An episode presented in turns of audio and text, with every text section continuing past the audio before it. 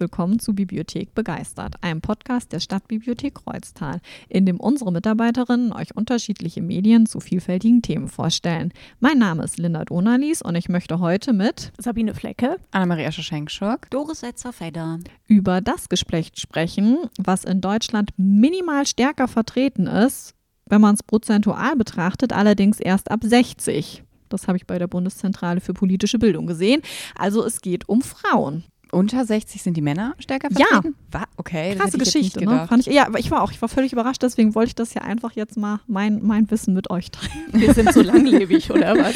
Ja, muss es Männer sein, sterben ne? früher. Ja, ja, ja, Männer Ja. sterben früher und die sind natürlich in gewissen Jahrgang auch einfach durch den Krieg ausgedünnt worden. Da sind wir nicht ganz so stark ausgedünnt worden. Und jetzt gibt es aber in allen Altersstufen prozentual mehr Männer. Okay. Ja, Frauen, freut euch. Gibt mehr Auswahl.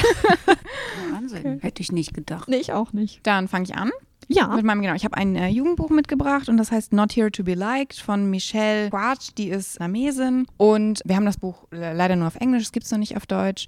Und Not Here to Be Liked heißt halt einfach, äh, ich bin nicht hier, um gemocht zu werden. Eliza, das ist die Protagonistin, die steht zur Wahl für die Chefredaktion in der Schulzeitung und sie hat einen Plan. Sie weiß, was sie will, sie weiß genau, was sie brauchen und diesen Plan legt sie natürlich bei der Nominierung allen vor. Sind eigentlich auch alle ziemlich begeistert. Dann entscheidet sich aber Len spontan dazu, sich auch zur Wahl aufzustellen. Und Len ist ja eigentlich Sportler, der hat jetzt eine Verletzung und ist jetzt eigentlich nur bei der Schülerzeitung dabei, damit er irgendwas machen kann. Und der ist gut aussehend, beliebt, der schreibt schlecht und sie verbessert die ganze Zeit seine Texte. Und er hat keine Ahnung, was er will, aber er möchte, dass sie jetzt alle hier zusammen Spaß haben. Wer wird als Chefredakteur gewählt? Ja, Spaß, Spaß zieht immer. Ganz genau. Und Eliza verliert natürlich die Wahl und schreibt sich dann abends ihre Wut von der Seele. Auf einem Computer in der Schule, den sie vielleicht nicht ausmacht. Oh oh. Und als sie am nächsten Morgen in die Schule kommt, ist ihr gesamtes Essay, wo sie sich aufgeregt hat, wie unfassbar sexistisch diese Wahl war, überall in der Schule zu finden und auf Social Media. Und irgendwie sind dann da auch noch Texte reingekommen, die sie selber gar nicht geschrieben hat. Da ist ein Ende dabei, das hat sie so nicht gemacht. Und die Person, die das gepostet hat, muss das dann selber geschrieben haben. Die Schule ist natürlich super so, oh mein Gott, nein, wir sind nicht sexistisch, sowas, sowas kann hier nicht sein und deswegen müssen du und Len jetzt zusammenarbeiten. Und gleichzeitig hat, hat ihr Essay aber unfassbar viele Mädchen inspiriert, sich halt mit ähm, Sexismus und sowas auseinanderzusetzen. Und ähm, jetzt gibt es Protestaktionen und ganz viele von den beliebten Mädchen, von denen Eliza mal dachte, ja, nee, das sind halt einfach nur so, so, so, die wollen halt einfach nur den Jungs gefallen, weil das sind ja keine richtigen Feministinnen, sondern nur ich mache das richtig. Die setzen sich jetzt auch so ein bisschen damit auseinander und ähm, ganz viele Jungs sind aber natürlich auch nur so, boah, was soll denn der Scheiß? Und dann kommt Len und ist nur so, ja, weißt du, eigentlich hast du schon irgendwie recht. Die beiden kommen sich natürlich näher. Und ich dachte so, oh, okay, natürlich, natürlich kommen die sich jetzt näher. Aber er ist halt wirklich einfach sympathisch und stellt am Ende auch fest, er ist überhaupt nicht für den Posten qualifiziert. Aber er weiß halt auch nicht so genau, was er jetzt machen soll. Soll er sich jetzt, soll er halt seine Wahl zurückziehen? Soll er ihr das jetzt geben? Oder was würde das halt für einen Blick auf sie werfen? Ja, und schlussendlich ob sie den Posten dann kriegt, das erfährt man natürlich später. Aber was ich halt super interessant fand, war, dass Eliza halt, sie ist halt so eine richtig graue Maus. Und sie ist nur so, ja, so wie ich das mache, ist das halt richtig. Und diese, diese Cheerleader, boah, die sind ja total nervig, weil die interessieren sich nur für Rosa und äh. Aber schlussendlich interessieren die sich auch für, für andere Mädchen und für, die, für den Feminismus und leben das dann auf ihre ganz eigene Art und Weise. Und wie sie das dann halt feststellt und dann halt, wie ihr das klar wird, das ist einfach super spannend zu lesen. Aber sie ist halt wirklich nicht hier, um gemocht zu werden, sondern sie ist hier, um das durchzusetzen, was sie durchsetzen will. Für welches Alter ist das geschrieben? Also sie ist so ähm, 16, 17 und ich hätte jetzt so gesagt ab 14. Also es kommen jetzt keine schlimmen Sachen oder sowas vor, aber es ist halt einfach die Thematik, die dann halt angesprochen wird, wahrscheinlich doch eher so für, für 14-Jährige interessant. Und vom Englisch her meinst du, das wird auch jemand in der entsprechenden Altersstufe bewältigen? Ja, finde ich, also finde ich schon, ist sehr, sehr groß geschrieben. Ähm, also es hat sich auch sehr, sehr leicht lesen lassen. Viel so Slang so ein bisschen, aber halt so Sachen, die die ähm, Jugendlichen dann halt auch von TikTok kennen würden, hätte ich jetzt gesagt. Ja, ich habe auch ein Buch für Jugendliche, für Mädchen. Und zwar heißt das Was ist los in meinem Körper? Alles über Zyklus, Tage und Fruchtbarkeit von Dr. Med Elisabeth Reit-Paula. Und sie schreibt nach dem Motto, nur wer seinen Körper kennt und versteht, wird sich auch in ihm wohlfühlen. Das fand ich einen sehr guten Ansatz. Sie richtet sich an Mails von zehn Jahren an. Das ist medizinisch fundiert, aber trotzdem unterhaltsam. Zum Beispiel schreibt sie, You are the champion. Als dein Leben begann, warst du die Siegerspermie aus 300 Millionen Spermien und die ausgewählte Eizelle.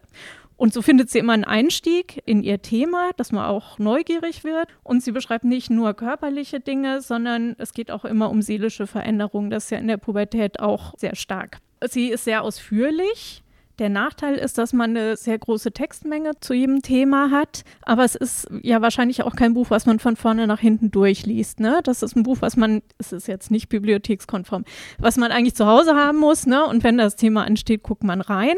Ich finde, es ist auch ein Buch, wo man gut mit seiner Mama reingucken kann oder auch eins, was man gut in der Schule einsetzen könnte. Es gibt ein Stichwortverzeichnis und ein Glossar zur Erklärung schwerer Begriffe. Das fand ich auch nicht schlecht. Und von der Aufmachung her ist das eine Mischung aus Fotos, aus Notizzetteln, wo dann Fakten kundgetan werden und aus schematischen Zeichnungen. Das finde ich ist stimmig. Dazwischen sind immer so ein paar witzige Illustrationen. Das fiel jetzt, finde ich, so ein bisschen aus der Reihe raus. Ja, was ich Neues gelernt habe, viel, aber unter anderem was Witziges. Wusstet ihr, dass der Gebärmuttermuskel der stärkste ist, den es gibt? Du Ach. wusstest das wahrscheinlich, ne? Nee. Ich meine, das ist auch irgendwo ich dachte, logisch. Der Kiefermuskel wäre das. Nee, der Okay. Ich hätte jetzt auch gesagt, der Kiefermuskel. Das ja, ich auch ja, mal so bei, gelernt. Bei uns, ne? Ja, ja. Ja, sicher, ich meine, klar. Ne? Bei der kompletten Menschheit den, ist es dann. Wenn dann eher schwach ausgeprägt. Die Autorin ist auch Dozentin in den Bereichen weiblicher Zyklus und Fruchtbarkeit und sie hat ein Programm gegründet, nämlich MFM, My Fertility Matters. Und da gibt es unterhaltsame Workshops äh, online zum Thema Pubertät, Sexualkunde für Jugendliche und SchülerInnen und für Eltern in ganz Europa, in den USA und auch in China, wo das sehr genutzt wird. Man darf nie vergessen, die Mädchen sind heute so früh mit ihrer Periode dran. Das ist einfach Wahnsinn. Teilweise ja schon mit zehn. Mhm. Ja, und dafür für Zehnjährige fand ich halt den Textumfang Umfang recht groß. Aber wie gesagt, wenn man es vielleicht zusammenliest oder wenn man das Glossar dann auch nutzt mit den schwierigeren Begriffen, ja. dann könnte man das ab 10 auch Oder nutzen. eben als Mutter dann auch. Genau. Einfach um mit dem Kind ins Gespräch zu ja. kommen. Oder halt als Einstieg, wenn die dann halt selber einfach mal hier in der Bibliothek gucken und vielleicht wollen sie mit ihren Eltern nicht drüber reden, aber sie können mal eben reingucken, finden mhm. vielleicht so ein paar Begriffe und recherchieren dann halt weiter. Also es ist auf jeden Fall sehr umfassend, das hat mir gut gefallen. Also wer jetzt dann als volljähriger Mensch noch weiter lernen möchte, der kann V, alles über das weibliche Geschlecht von Josephine Pritz und Iris Schmidt lesen. Das Konzept und die Ausarbeitung des Buchs entstanden innerhalb ihrer gemeinsamen Masterarbeit im Studiengang Design und Kommunikationsstrategien und das ist 2021 veröffentlicht worden. Braucht es noch mehr Bücher zu dem Thema? Keine Ahnung. Also ich habe davor noch keins gelesen und das hier hat mich total begeistert. Die Texte sind informativ, verständlich, wirken auch authentisch und die sind gleichzeitig sehr unterhaltsam. Es gibt in dem Buch keine Fotos, es gibt Zeichnungen und ja, es gibt so ganz klassische, ne? Aber es gibt auch welche, ich finde, die haben irgendwie Style. Das sind immer so feine, sehr detaillierte manchmal auch lustige Zeichnungen, aber ich finde, die haben immer Stil.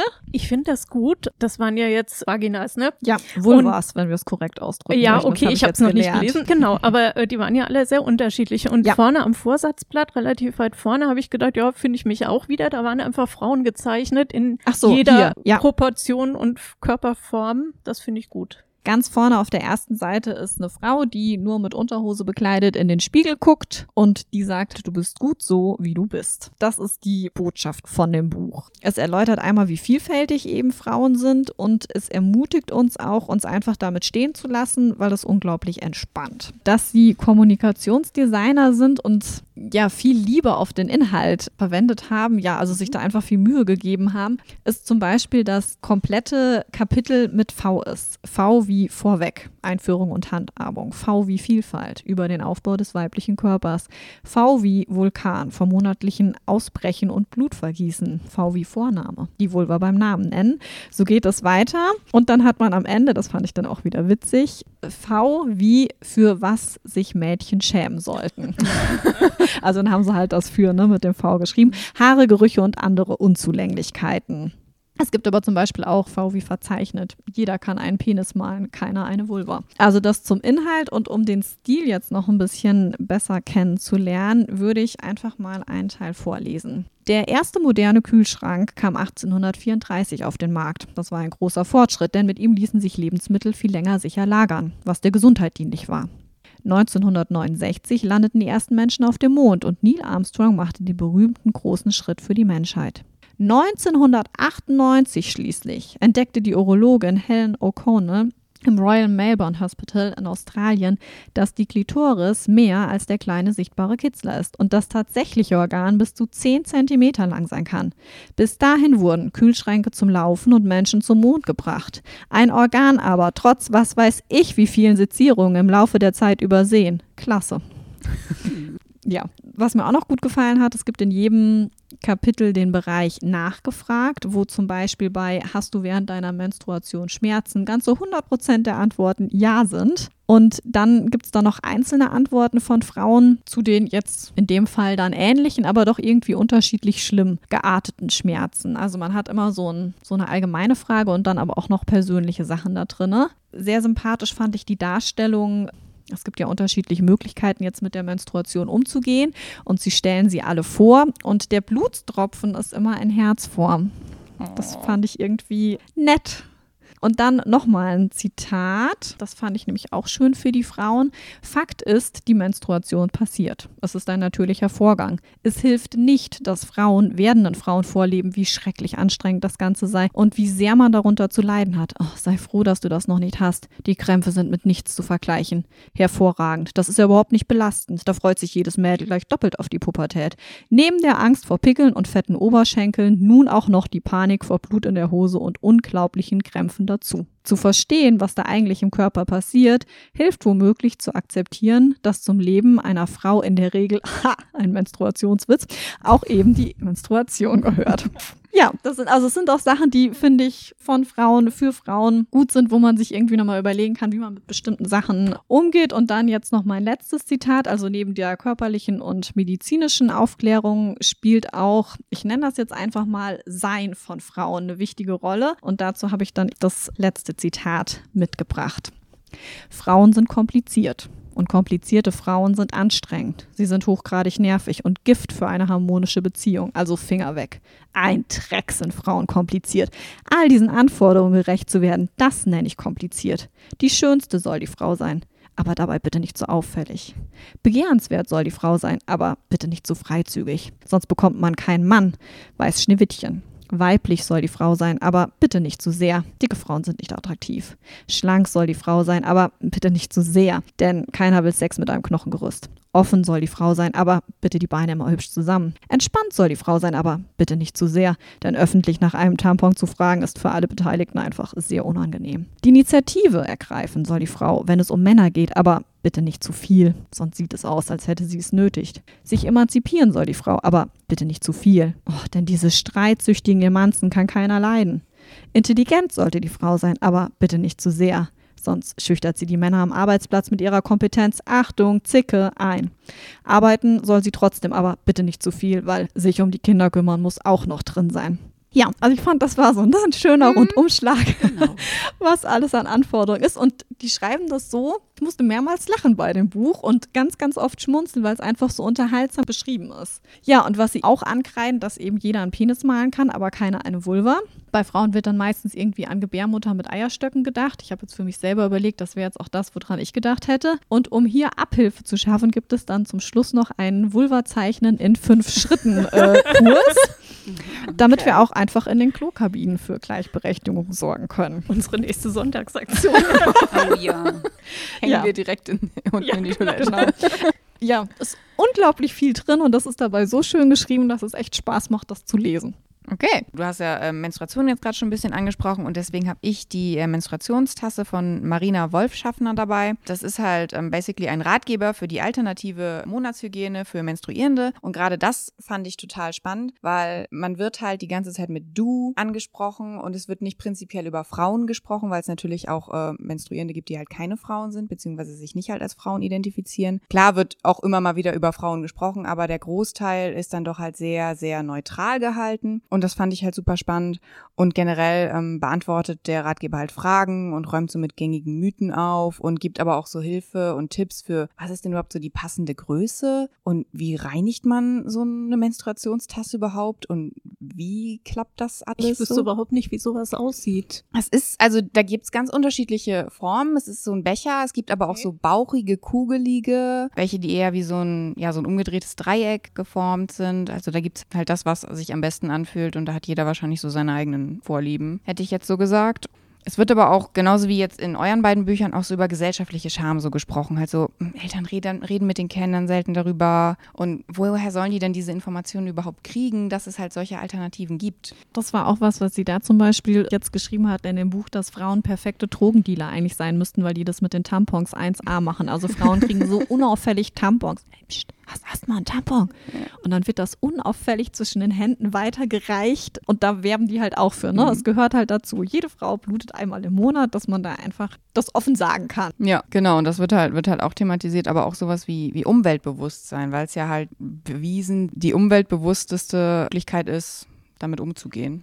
Die werden doch, glaube ich, auch in die Entwicklungsländer geschickt, quasi durch Spendengelder finanziert. Ich glaube, besonders Indien war da mal Wobei im Vordergrund. es macht nur Sinn, Wenn du sauberes Wasser hast. ja, das und wenn du dich ein Stück weit mit deinem Körper auch beschäftigst, weil ich meine, du musst diese Tasse in dich reinstecken. Wenn ich überhaupt keine Ahnung habe, was da unten mit mir ist und wie das ist, ist das, glaube ich, echt schwer. Was dann halt natürlich auch wieder was mit so gesellschaftlicher Scham und man redet nicht drüber zu tun hat. Aber irgendwie ging es darum, dass Mhm. die halt nicht mehr zur Schule gingen, weil sie halt keinerlei Materialien hatten, Mhm. um sich dann zu verpacken, um in die Schule zu gehen. Und da waren Spendengelder genutzt worden, um jedem Mädchen zwei von den Tassen zu besorgen, um ihnen wieder einen Schulbesuch möglich zu machen. Das Also ist auf jeden Fall sehr nachhaltig, weil man kann die über mehrere Jahre nehmen, aber man muss sie abkochen oder in der Mikrowelle sterilisieren. Genau, und ähm, am Ende gibt es einfach noch so wissenswerte Sachen halt über den Free Bleeding Trend oder halt auch so Menstruation in der Werbung. Das fand ich auch, das war das, das habe ich überhaupt nicht gesagt. Was ich aus dem Buch gelernt habe, unter anderem, es gibt freie Menstruation. Also das sind Frauen, die das kontrollieren können, wie das Blut dann Ja. abfließt. Man, man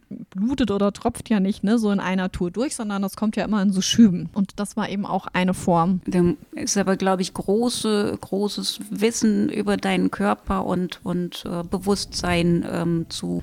Kann auch sein, dass das Wichtig. vielleicht überhaupt nicht bei jedem klappt, weil es kommt ja auch dann schon so ein bisschen auf die Muskulatur an. Und ich meine, du musst Genau. natürlich Lust darauf haben, weil da geht bestimmt auch mal was daneben. Da sind ja Da dann sagen auch wieder die diese, auch wieder total. Diese Hosen ähm, Genau. ganz toll. Ich Ja. habe zwar leider noch niemanden gehört, der das wirklich mal ausprobiert hat, aber Ja, man sieht ja immer überall die Werbung dafür. ja, ist jetzt ganz massiv. Mhm. Genau, ähm, ist ein kleiner Ratgeber, der ist also kleiner als meine Hand. Ich meine, ich habe jetzt auch sehr große Hände. er ist kleiner als meine Hand. Und man kann ihn einfach ähm, super schnell durchblättern, sich die interessanten Teile rauspicken, weil man natürlich nicht jedes Kapitel lesen muss, sondern halt nur das, was gerade relevant ist für einen. Ja, ich habe dann ein Buch für den nächsten Bereich, ja, vom Alter her mitgebracht, von Sheila Delis, Woman on Fire, alles über die fabelhaften Wechseljahre. Sie ist halt der Meinung, die moderne Medizin der weiblichen Lebensmittel muss dich mit einbeziehen. Und ähm, Sheila Delis ist so mein Alter, also jetzt Anfang 50, kam mit 15 Jahren aus den USA nach Deutschland, hat hier Medizin studiert und hat in Wiesbaden eine Praxis für Gynäkologie und Geburtshilfe. Und ähm, es ist ja immer noch so, dass das Thema Wechseljahre eigentlich viel zu kurz kommt in der Öffentlichkeit und leider aber auch in den Frauenarztpraxen. Und das ist halt das Schlimme daran, dass man immer noch viel zu wenig erfährt, was alles möglich ist und dass man halt mit seinen Wechseljahren, also in den Wechseljahren mit den Hitzewellen und so weiter nicht alleine da steht, sondern dass es wirklich Hilfe gibt. Und dafür ist dieses Buch. Ganz wichtig ist, was viele nicht wissen, ist, dass die Wechseljahre schon mit Anfang 40 beginnen und nicht erst mit vielleicht Ende 40, wenn so die Periode aufhört. Also schon wesentlich früher und dass das ja mit der ganzen hormonellen Situation in Zusammenhang steht. Ähm, mir gefällt auch der Aufbau des Buches ganz gut, weil je nachdem, wie viel Zeit man zum Lesen hat, kann man sich da Sachen rausziehen. Es gibt einmal die wichtigsten Fakten, die ganz kurz zusammengefasst sind. Gut zu wissen sind dann nur so die Highlights zu den einzelnen Kapiteln. Dann wird mit alten Mythen nochmal, also veraltete Denkweisen werden nochmal gesprengt und die Nerdbox wäre zum Beispiel, um sich tiefer in ein Thema einzulesen. Hauptdarsteller sind ja so bei der Fruchtbarkeit der Frau diese drei Hormone, Östrogen, Progesteron und Testosteron. Die sind ja im Laufe eines Zyklus mal mehr, mal weniger. Das wird auch sehr schön beschrieben. Und damit man sich das besser merken kann, was jetzt wofür zuständig ist, weil das ist wiederum wichtig, wenn man in den Wechseljahren ist und vielleicht merkt, hoch, ich schwitze gerade sehr viel, Was braucht mein Körper dann mehr oder weniger? Hat sie das verglichen mit den drei Hauptdarstellerinnen von dem Film Charlie's Angels. Ich weiß nicht, ob ihr den gesehen habt. Da haben ja drei sehr bekannte Schauspielerinnen mitgespielt. Und wenn man jetzt sagt, die Figur, die Drew Barrymore, ähm, die ist ja sehr kurvig gebaut und ähm, war in dem Film halt sehr kuschelig und romantisch immer. Die steht dann für das Östrogen, was ja im Prinzip ähm, in der ersten Zyklushälfte wichtig ist ist und für gesunde Knochen und schöne Haut auch zuständig ist. Da sollte man dran, dran denken, dann weiß man, das ist Östrogen. Ausgleichend zu dem Östrogen wirkt dann das Hormon Progesteron. Die wäre dann von Cameron Diaz dargestellt worden, die sehr sportlich schlank ist, entspannt, gelassen. Das ist in der zweiten Zyklushälfte wichtig sorgt auch noch für guten Schlaf und Entwässerung. Und das dritte ist dann natürlich das eigentlich männliche Hormon, was aber wir Frauen ja auch haben, Testosteron, wäre von Lucy Lou dargestellt. Die ist sehr sexy, hat immer einen kühlen Kopf, schlau, schlagfertig und Testosteron hilft halt Muskeln aufzubauen und den Stoffwechsel zu verbessern. Das sind so ja wichtige Sachen, die man im Kopf behalten muss. Ja, wie gesagt, das beginnt ja schon mit Anfang 40 was halt viele Frauen noch gar nicht so wissen. Shaila Delis sagt, dass das alles auch im Studium bisher nicht durchgenommen wird. Wenn du jetzt Frauenärztin wirst, auf diese Zeit wird gar nicht so eingegangen. Und das finde ich schon heftig. Also alle Stadien der Wechseljahre, also beginnen mit Anfang 40, das ist dann diese Prämenopause, nennt sich das, das ist das erste, wird halt in dem Buch ausführlich erklärt. Ein Punkt, der für sie ein wichtiger ist, ist sind die bioidentischen Hormone, die man dann quasi nehmen könnte, um Sachen auszugleichen Zeichen wie Hitzewellen und so weiter. Die gibt es in Form von Cremes oder Kapseln, je nachdem. Je nachdem, was man halt gerade so braucht.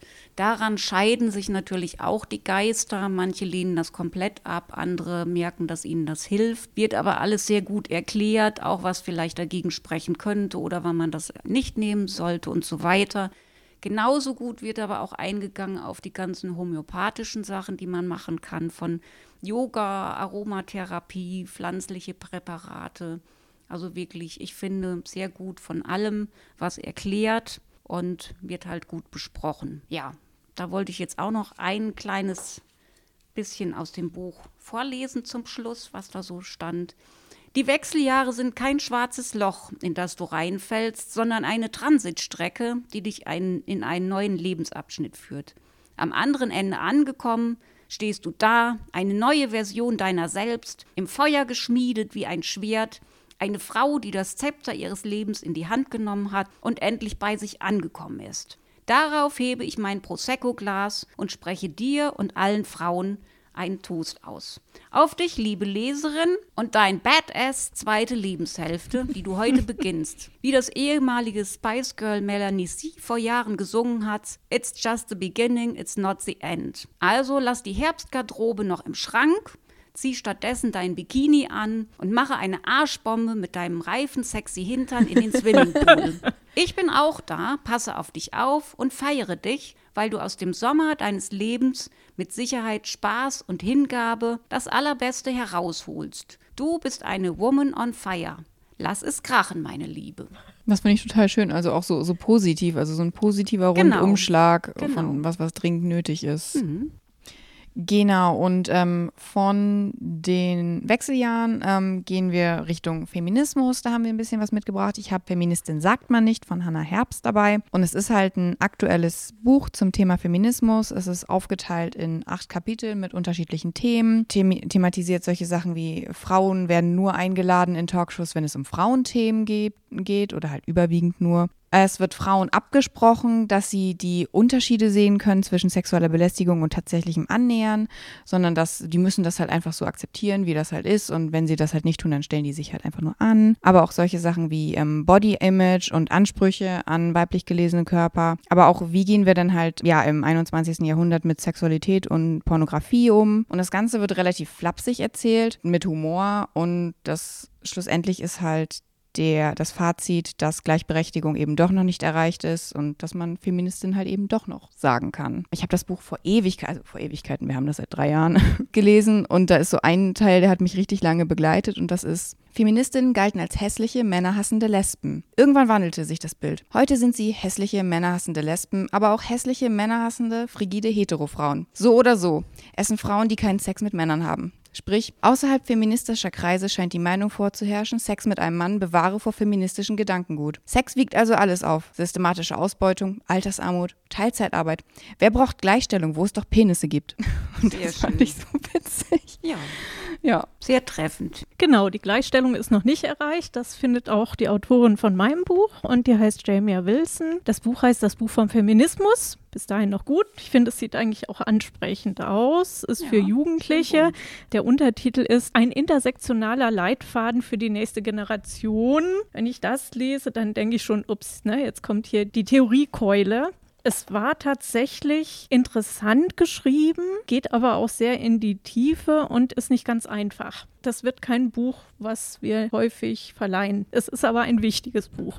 Themen da drin sind Bildung, Geld, Identität, Gesundheit, Medien und Beziehungen. Und jeder Artikel beginnt mit einem Zitat einer bekannten Frau und dann folgt häufig ein persönliches Lebensereignis. Das ist ganz eingängig und zum Schluss kommt ein unterlegter Kasten mit dem Aufruf, Themen und Zahlen zu hinterfragen, aktiv zu werden, Veränderungen herbeizuführen.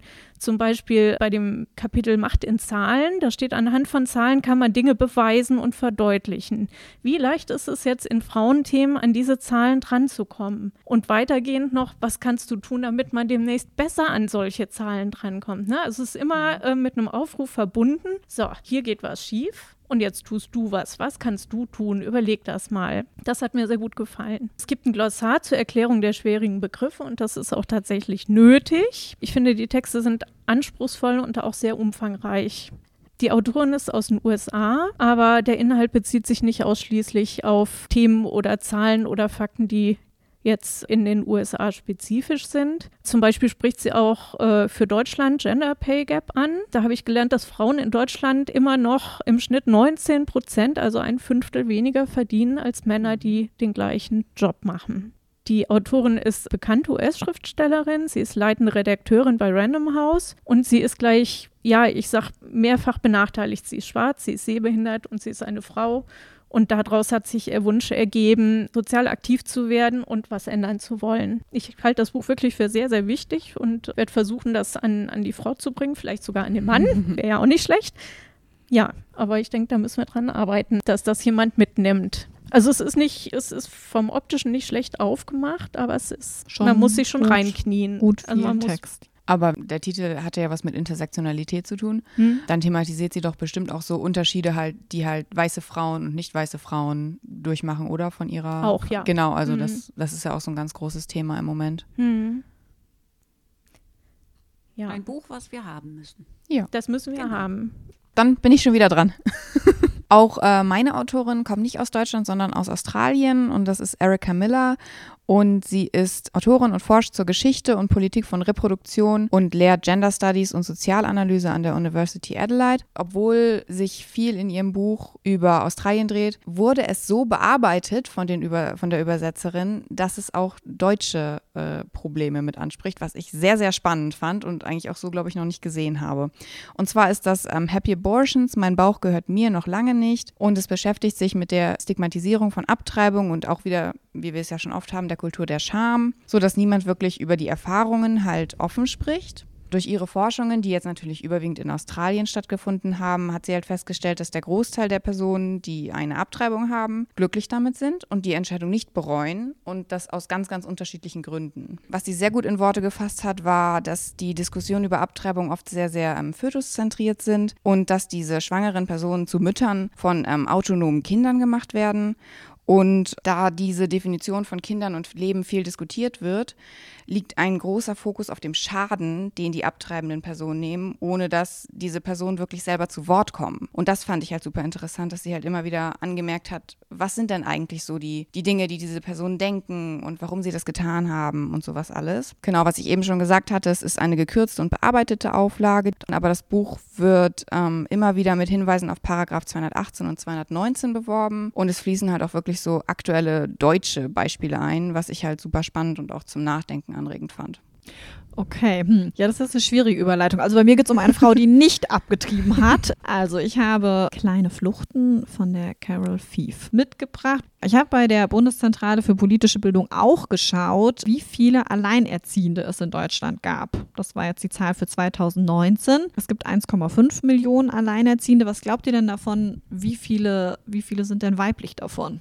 1,5 Millionen. Also gibt es insgesamt genau, ins, 70 Prozent, 1,3 oder 1,2. 1,2. Das müsste ich jetzt rechnen. äh, also 70 Prozent ist noch niedrig gegriffen. 87,9 Prozent ja, der Alleinerziehenden in Deutschland sind Frauen. Also deswegen fand ich, das ist mhm. absolut ein Frauenthema. In Kleine Fluchten geht es um eine dieser Frauen, die hat einen ungefähr zweieinhalbjährigen Sohn. Sie ist die namenlose Erzählerin und er ist meist das Kind. Die Mutter ist liebevoll, die kümmert sich auch sehr gut um das Kind und gleichzeitig leidet sie aber unter Geldmangel. Eigentlich müsste sie auch aus der damals mit dem Kindsvater gemeinsam gemieteten Wohnung raus, die ist zu teuer. Der Kindsvater ist vor eineinhalb Jahren von heute auf morgen einfach verschwunden. Verwandtschaft hat sie keine in der Nähe und sie hat auch Schwierigkeiten, genug Arbeit als Grafikerin zu bekommen. Gleichzeitig, wenn sie die dann hat, die Arbeit, dann hat sie Schwierigkeiten, sie zu erledigen, einfach wegen dem Kind. Die Besuche auf den Ämtern sind eine Katastrophe. Und da sie so wenig Kontakte hat, sucht sie eben auch in Internetforen nach Müttern, denen es ähnlich geht. Die Kommentare hier waren auf jeden Fall realistisch, aber entsetzlich unsensibel, abwertend und zum Teil auch völlig sinnfrei.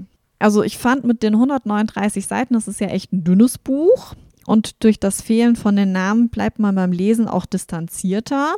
Gleichzeitig gelingt es der Autorin aber auf eine sehr eindringliche Art, die Auswegslosigkeit von der Frau zu beschreiben und auch dieses reduziert werden aufs Muttersein und eben diesen täglich einsamen Kampf. Es gibt so manche Szenen drin, wenn sie dann einfach beschreibt, das kann man dann als Mutter von kleinen Kindern auch total gut nachvollziehen, wie man abends aufräumt. Also sie räumt halt abends auf, weil das Kind soll am nächsten Morgen wieder ein einladendes Wohnzimmer vorfinden, aber dann muss sie halt auch im Bad dann noch eben die Wäsche aufhängen und in der Badewanne lag noch das Spielzeug ähm, und sie beschreibt dann auch, also diese ganzen kleinen Tätigkeiten werden aufgezählt und dann fällt sie danach einfach todmüde ins Bett und eine Stunde später gefühlt ist das Kind schon wieder wach und sagt, die Mama soll kommen, sie schläft dann hinterher auch neben dem Kinderbett ein um einfach mal rauszukommen, fängt sie dann an, die Wohnung zu verlassen. Das sind eben diese kleinen Fluchten, die auch den Titel gegeben hat und die Zeiten werden immer länger und am Ende ist es eine ganze Nacht.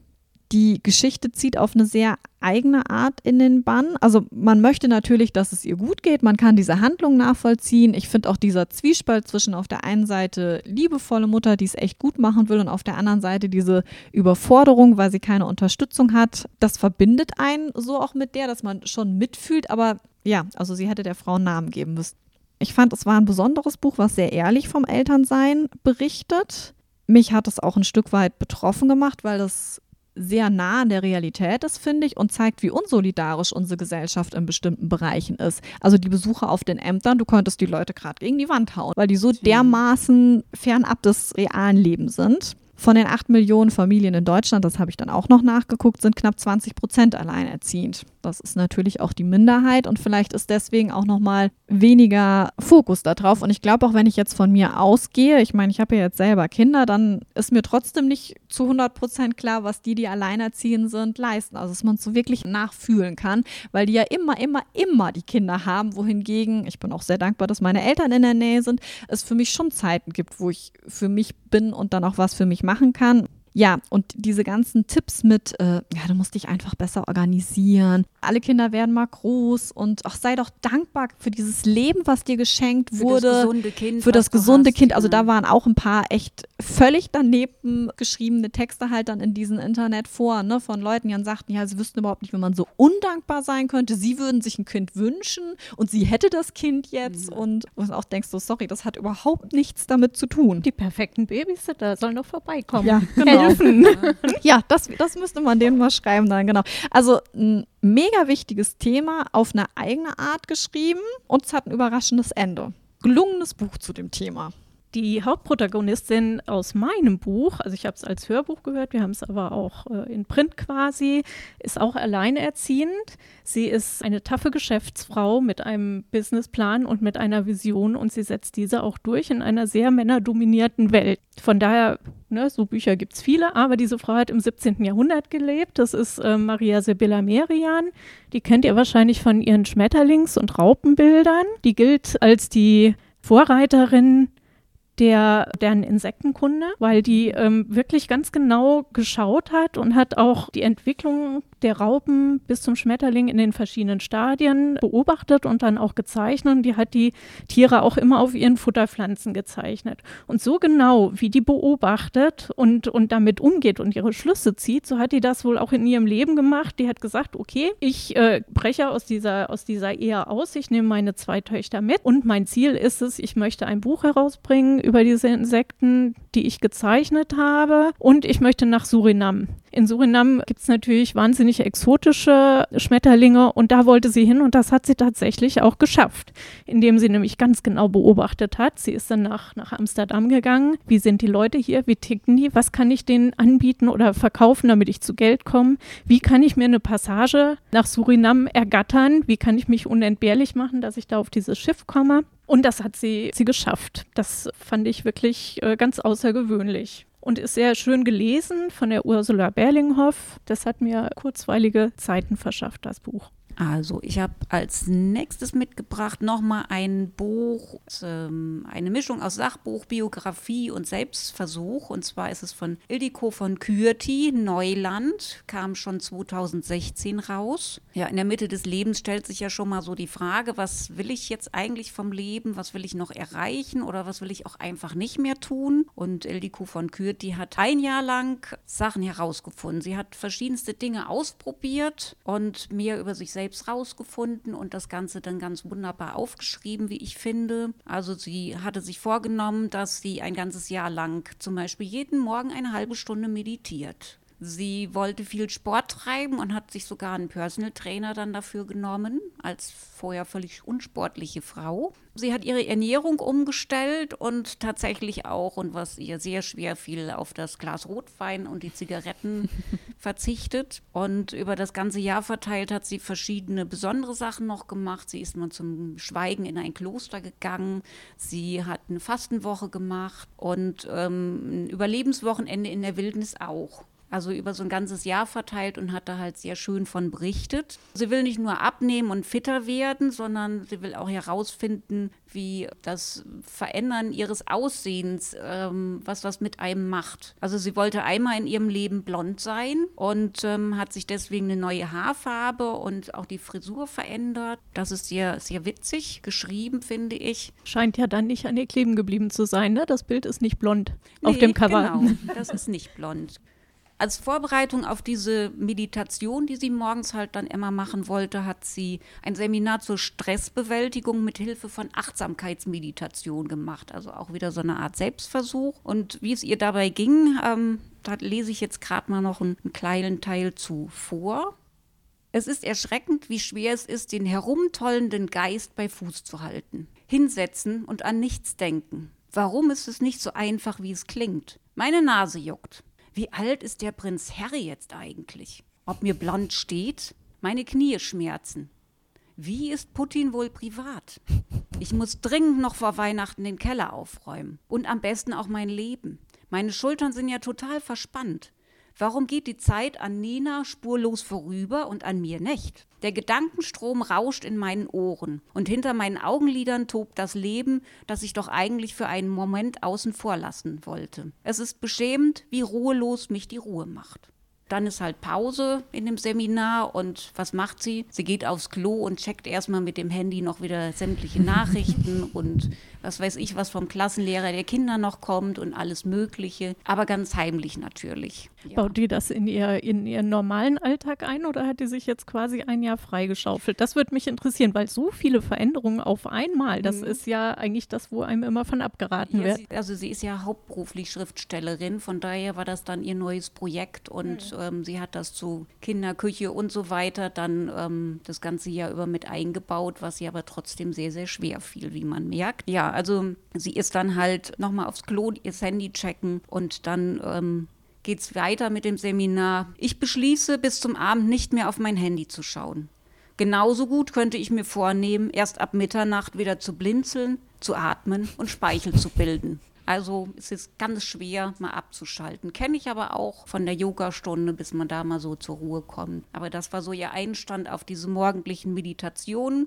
Dann zum Beispiel in, die, in der Vorbereitung, sie ist zum, zum Deutschen Filmpreis eingeladen. Da hat sie dann gedacht, jetzt kann ich mein Äußeres mal richtig verändern und lässt sich halt äh, einmal Botox auch ins Gesicht spritzen. Sehr schön beschrieben. In einer sehr teuren und endlosen Tortur auch noch ihr von Natur aus dunkles Haar halt blondieren was dann auch gar nicht so gut gelingt und anschließend noch lange Echthaar-Extensions dran kleben. Die werden ja irgendwie mit heiß und so eingeklebt. Also ist sehr teuer, ist natürlich nichts für eine normale Frau, die jetzt, was weiß ich, sich einfach mal schön machen will. Also auf der Veranstaltung sieht sie sehr schön aus und ähm, sie erkennen, also viele Leute erkennen sie aber auch einfach gar nicht weil dadurch, dass sich ja alles so verändert im Gesicht und die Haare, ist das schon einfach was ganz anderes. Das ist auch schön. Ich finde das einfach nur abschreckend. Die sieht ja aus wie Barbie. Ja, genau. Also sie fühlt sich im Alltag dann auch ganz anders wahrgenommen und das gefällt ihr auch überhaupt nicht. Das Botox raubt ihr so von der Nase aufwärts halt sämtliche Mimik, was ja dann auch komisch ist. Und Echthaar-Extensions zu frisieren muss wohl auch für ähm, eine ganz normale Frau, die morgens auch mal aus dem Haus muss, wohl fast unmöglich sein. Also so ist ihre Zeit dann als langhaarige und faltenfreie Blondine wirklich sehr, sehr kurz und äh, dann lässt sie das wieder rausnehmen und das Fazit dazu finde ich auch nochmal ganz schön, da lese ich jetzt auch nochmal ganz kurz was vor. Nach fünf weiteren Stunden Färben, Waschen, Bleichen, Nachfärben, Kurpackung, Schneiden, Föhnen, Nachschneiden verlasse ich mit einer Tüte voller Extensions und sehr hellblonden und sehr kurzen Haaren die Hauptstadt. Auf dem Rückweg betrachte ich mich mehrmals ungläubig im Rückspiegel. Durch die Frisur in Kombination mit dem Blond, das einer lauten Durchsage in Sachen Ego gleichkommt, sehe ich deutlich selbstbewusster und emanzipierter aus, als ich bin. Ich mache mir ein bisschen Angst. Zusammen mit dem glatten, undurchdringlichen Gesicht wirke ich wie eine Frau, die weiß, was sie will und wie sie es bekommt. Mit mir, denke ich, möchte ich keinen Ärger bekommen. Also nach Sport, Meditation und Verzicht ähm, auf viel Essen und äh, diesen Besuchen beim Friseur und morgendlichen Meditation und so kommt sie dann doch zu befreienden Erkenntnissen. Und eine wunderbare Zusammenfassung lese ich jetzt auch gerade noch mal einmal kurz vor. Wenn man 47 wird, ist es an der Zeit zu lernen, worauf es ankommt. Bis dahin darf man ausprobieren, schlechte Filme bis zum Schluss ansehen, doofe Bücher bis zur letzten Seite lesen und bornierten Langweilern stundenlang zuhören, weil man denkt, wenn man jemanden nicht versteht, sei das ein Zeichen für dessen überragende Klugheit und für die eigene Blödheit. Meistens ist es genau andersherum. Im ersten Teil des Lebens darf man Angst haben, was zu verpassen, wenn man vor zwölf nach Hause geht oder in den Ferien nicht verreist. Man darf Klamotten kaufen, die einem nicht stehen und sich von Typen beeindrucken lassen, die hinter einer schweigsamen, schroffen Fassade lediglich einen beeindruckenden Hohlraum verbergen. Aber in der zweiten Halbzeit sollte man sich unnötig Umwege sparen, Ballast abwerfen, das Leben, den Körper und die Schränke ausmisten. Bücher verschenken, die bis zur Seite 10 noch nichts in dir entzündet haben, lieber schlafen gehen, als einen Film mit Jean-Claude Van Damme bis zum bitteren Ende anschauen, Urlaube abbrechen, wenn das Heimweh zu groß und das Zimmer zu klein ist und einen Blick auf die Müllcontainer im Hinterhof hat. Und man muss sich langsam mal eingestehen, dass die eigenen Interessen womöglich nicht genau da liegen, wo man sie gerne liegen sehe. Man kann sich zwar aussuchen, was man tut, aber man kann sich nicht aussuchen, was man gern tut. Zeitlebens waren mir die Freizeitbeschäftigungen der anderen immer hochwertiger, edler, kultivierter und abenteuerlicher erschienen als meine eigenen. Was sind denn deine Hobbys? Wie gern hätte ich auf diese Frage, auf die ich stets mit hilflosem Gebrabbel reagiert habe, geantwortet: Weltpolitik, Schach und Paragliding.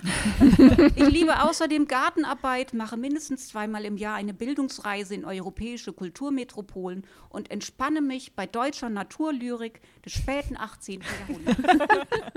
Aber mich hat das Schicksal mit schlichten Neigungen ausgestattet. Kuchen essen, Sonnenbaden, Serien gucken und Romane im Bett lesen mit zwei dicken Kissen im Rücken. Zu allem anderen muss ich mich im Grunde genommen überwinden. Das sind so ein paar Erkenntnisse von ihr zur Lebensmitte. Und so schön ist das ganze Buch, finde ich. Viel Nachdenkliches und was zum Schmunzeln und klingt sehr sympathisch, finde ich. Ja. ja. Ja, dann mache ich jetzt mal hier einen Stimmungskiller mit dem nächsten Buch. Killer passt jetzt auch. Das Buch ist von Sarah Kessler und heißt Tradition Mord. Ähm, Sarah Kessler ist 1993 geboren, hat erst Politik in Münster studiert und befindet sich jetzt mit Jura im Zweitstudium. Das merkt man dem Buch an. Sie möchte mit dem Roman auf Gewalt gegen Frauen aufmerksam machen. Der Verlag hat es als Kriminalroman herausgegeben. Sowohl in den Rezensionen als auch in meiner eigenen Wahrnehmung sehe ich den Krimi nicht. Also es gibt zwei Morde, davon wird aber nur einer aufgeklärt und nur weil Mord ist ja nicht gleich Krimi. Ich würde jetzt sagen, das ist eine Familiengeschichte bzw. eine Tragödie.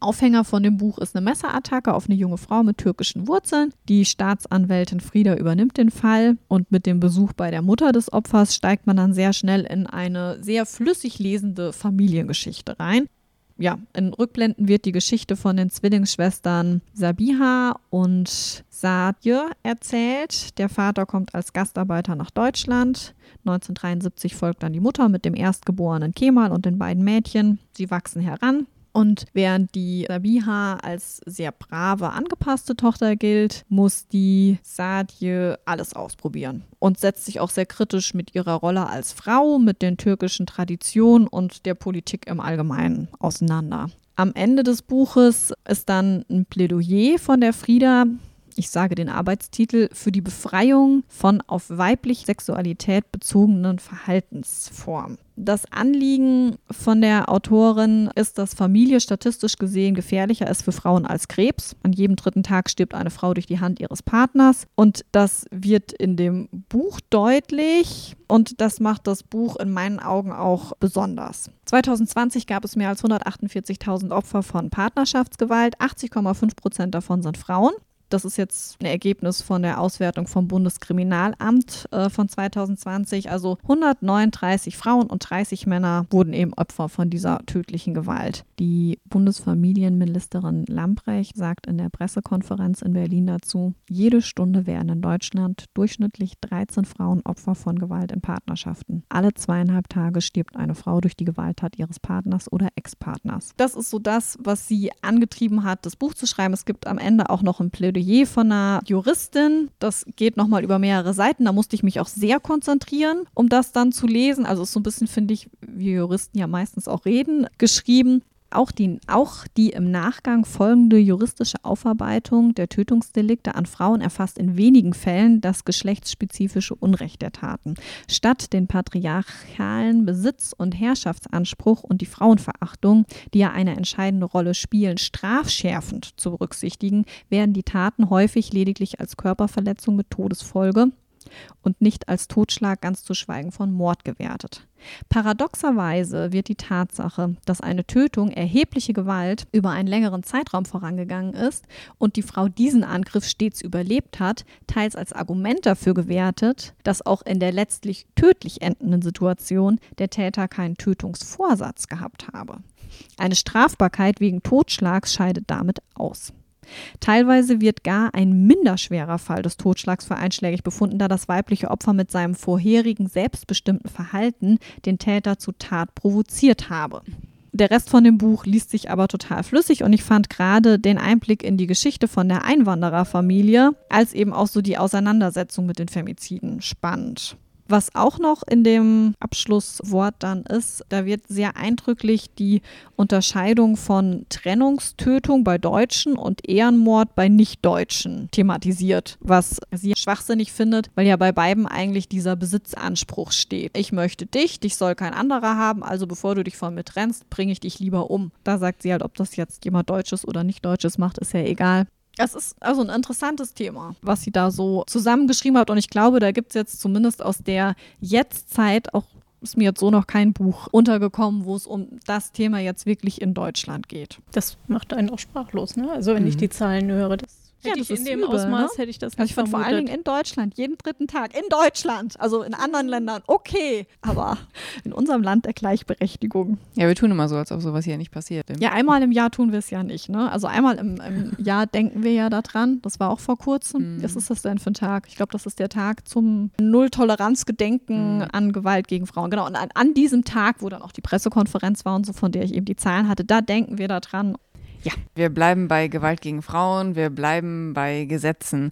Ich habe The Last Duel mitgebracht, das ist ein Film aus dem letzten Jahr und es ist nach einer wahren Begebenheit und spielt um 1386 in Frankreich und es geht um das letzte gerichtlich angeordnete Duell, was es in Frankreich gab, weil das war nämlich so, wenn ähm, zwei Männer äh, gegeneinander Aussagen getroffen haben, dann konnten sie sich zum Duell auffordern und der, der das Duell gewonnen hat, der hat die Wahrheit gesagt. Klingt fast wie Hexenprobe ne? im Mittelalter. genau. Genau. Ja. Es ist in drei Kapiteln aufgeteilt. Das erste ist äh, Die Wahrheit nach Jean de Caroux. Das erzählt von der Freundschaft zwischen Jean de Caroux und äh, Jacques de Gris und seiner äh, der späteren Rivalität zwischen den beiden, aber auch seinem sozialen Auf- und Abstieg, äh, seine Ehe mit der Lady Marguerite. Und Jean ist, der ist impulsiv, aber auch nobel und immer darauf aus, das Richtige zu tun und seine Ehre aufrechtzuerhalten. Und eines Tages ist er nicht zu Hause und kommt wieder und erfährt, dass seine Frau von Degree vergewaltigt wurde.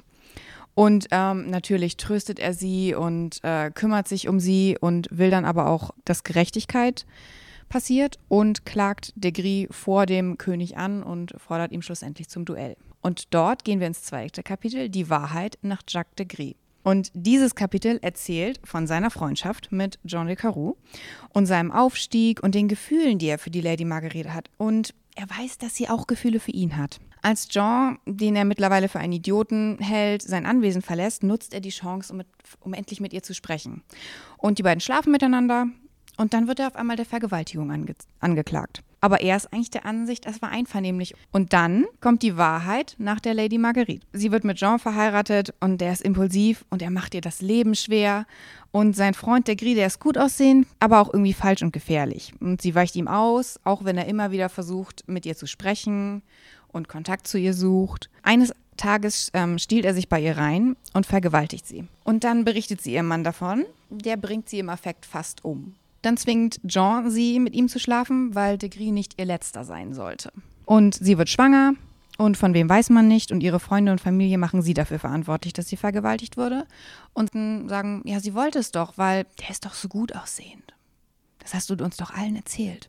Und dann treten die beiden Männer schlussendlich zum Duell an. Und naja, wer dann gewinnt, ist so die Sache. Aber der Film sagt einem am Ende auch nicht wirklich, wer jetzt die Wahrheit gesagt hat.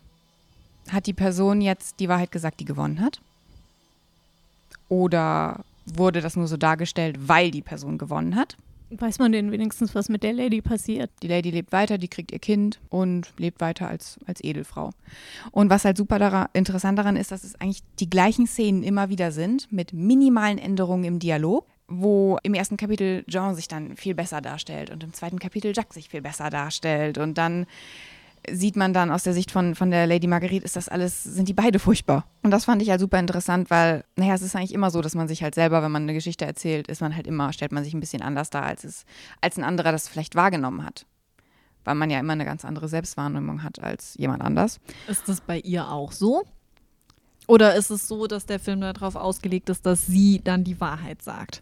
Also, das ist jetzt kein großer Spoiler, aber ähm, es werden halt immer die Kapiteltitel eingeblendet bei ihr die Wahrheit ist als, steht als letztes noch da. Aber das muss nicht unbedingt sein, weil sie die Wahrheit sagt. Das kann auch einfach nur sein, weil das Duell auf eine bestimmte Art und Weise ausgeht. Deswegen, also man, man weiß es nicht. Kann sich entscheiden. Man kann sich entscheiden, wem man, wem glaubt. man glauben möchte, ja. Okay. Genau, das ist halt super, super spannend und es ist halt auch ein ganz, ganz aktuelles Thema und wurde halt auch so ein bisschen als ähm, MeToo-Film beworben. Besonders die Darstellung von Jodie Comer als Lady Marguerite und äh, Adam Driver als Jacques de Gris sind halt richtig gut. Also wie die beiden die gespielt haben, ich war nur so, ich war nur so wow, okay. Ist aber auch kein Film für, für, schöne, für schöne Tage. Dann äh, dürfen sich jetzt einfach alle, die Lust wieder auf was Schönes haben, auf den nächsten Podcast freuen, weil wir sind jetzt am Ende. Im nächsten Podcast haben wir nämlich den Jörg Langendorf zu Gast. Der war stellvertretender Chefredakteur der Siegener Zeitung und auch Leiter des Kulturressorts. Und mit ihm werden wir uns über das Thema Medien unterhalten und da auch Bücher mitbringen. Und die werden bestimmt auch schön sein. Okay, Alles klar. dann tschüss. Tschüss. Tschüss.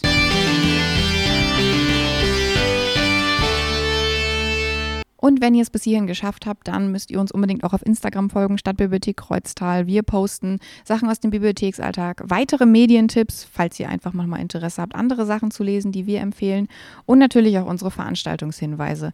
Und falls ihr es noch nicht wusstet, die Stadtbibliothek Kreuztal wird dieses Jahr 25 Jahre alt im Mai und dafür haben wir ein ganz, ganz tolles Programm und dann könnt ihr euch einfach mal informieren. Ciao!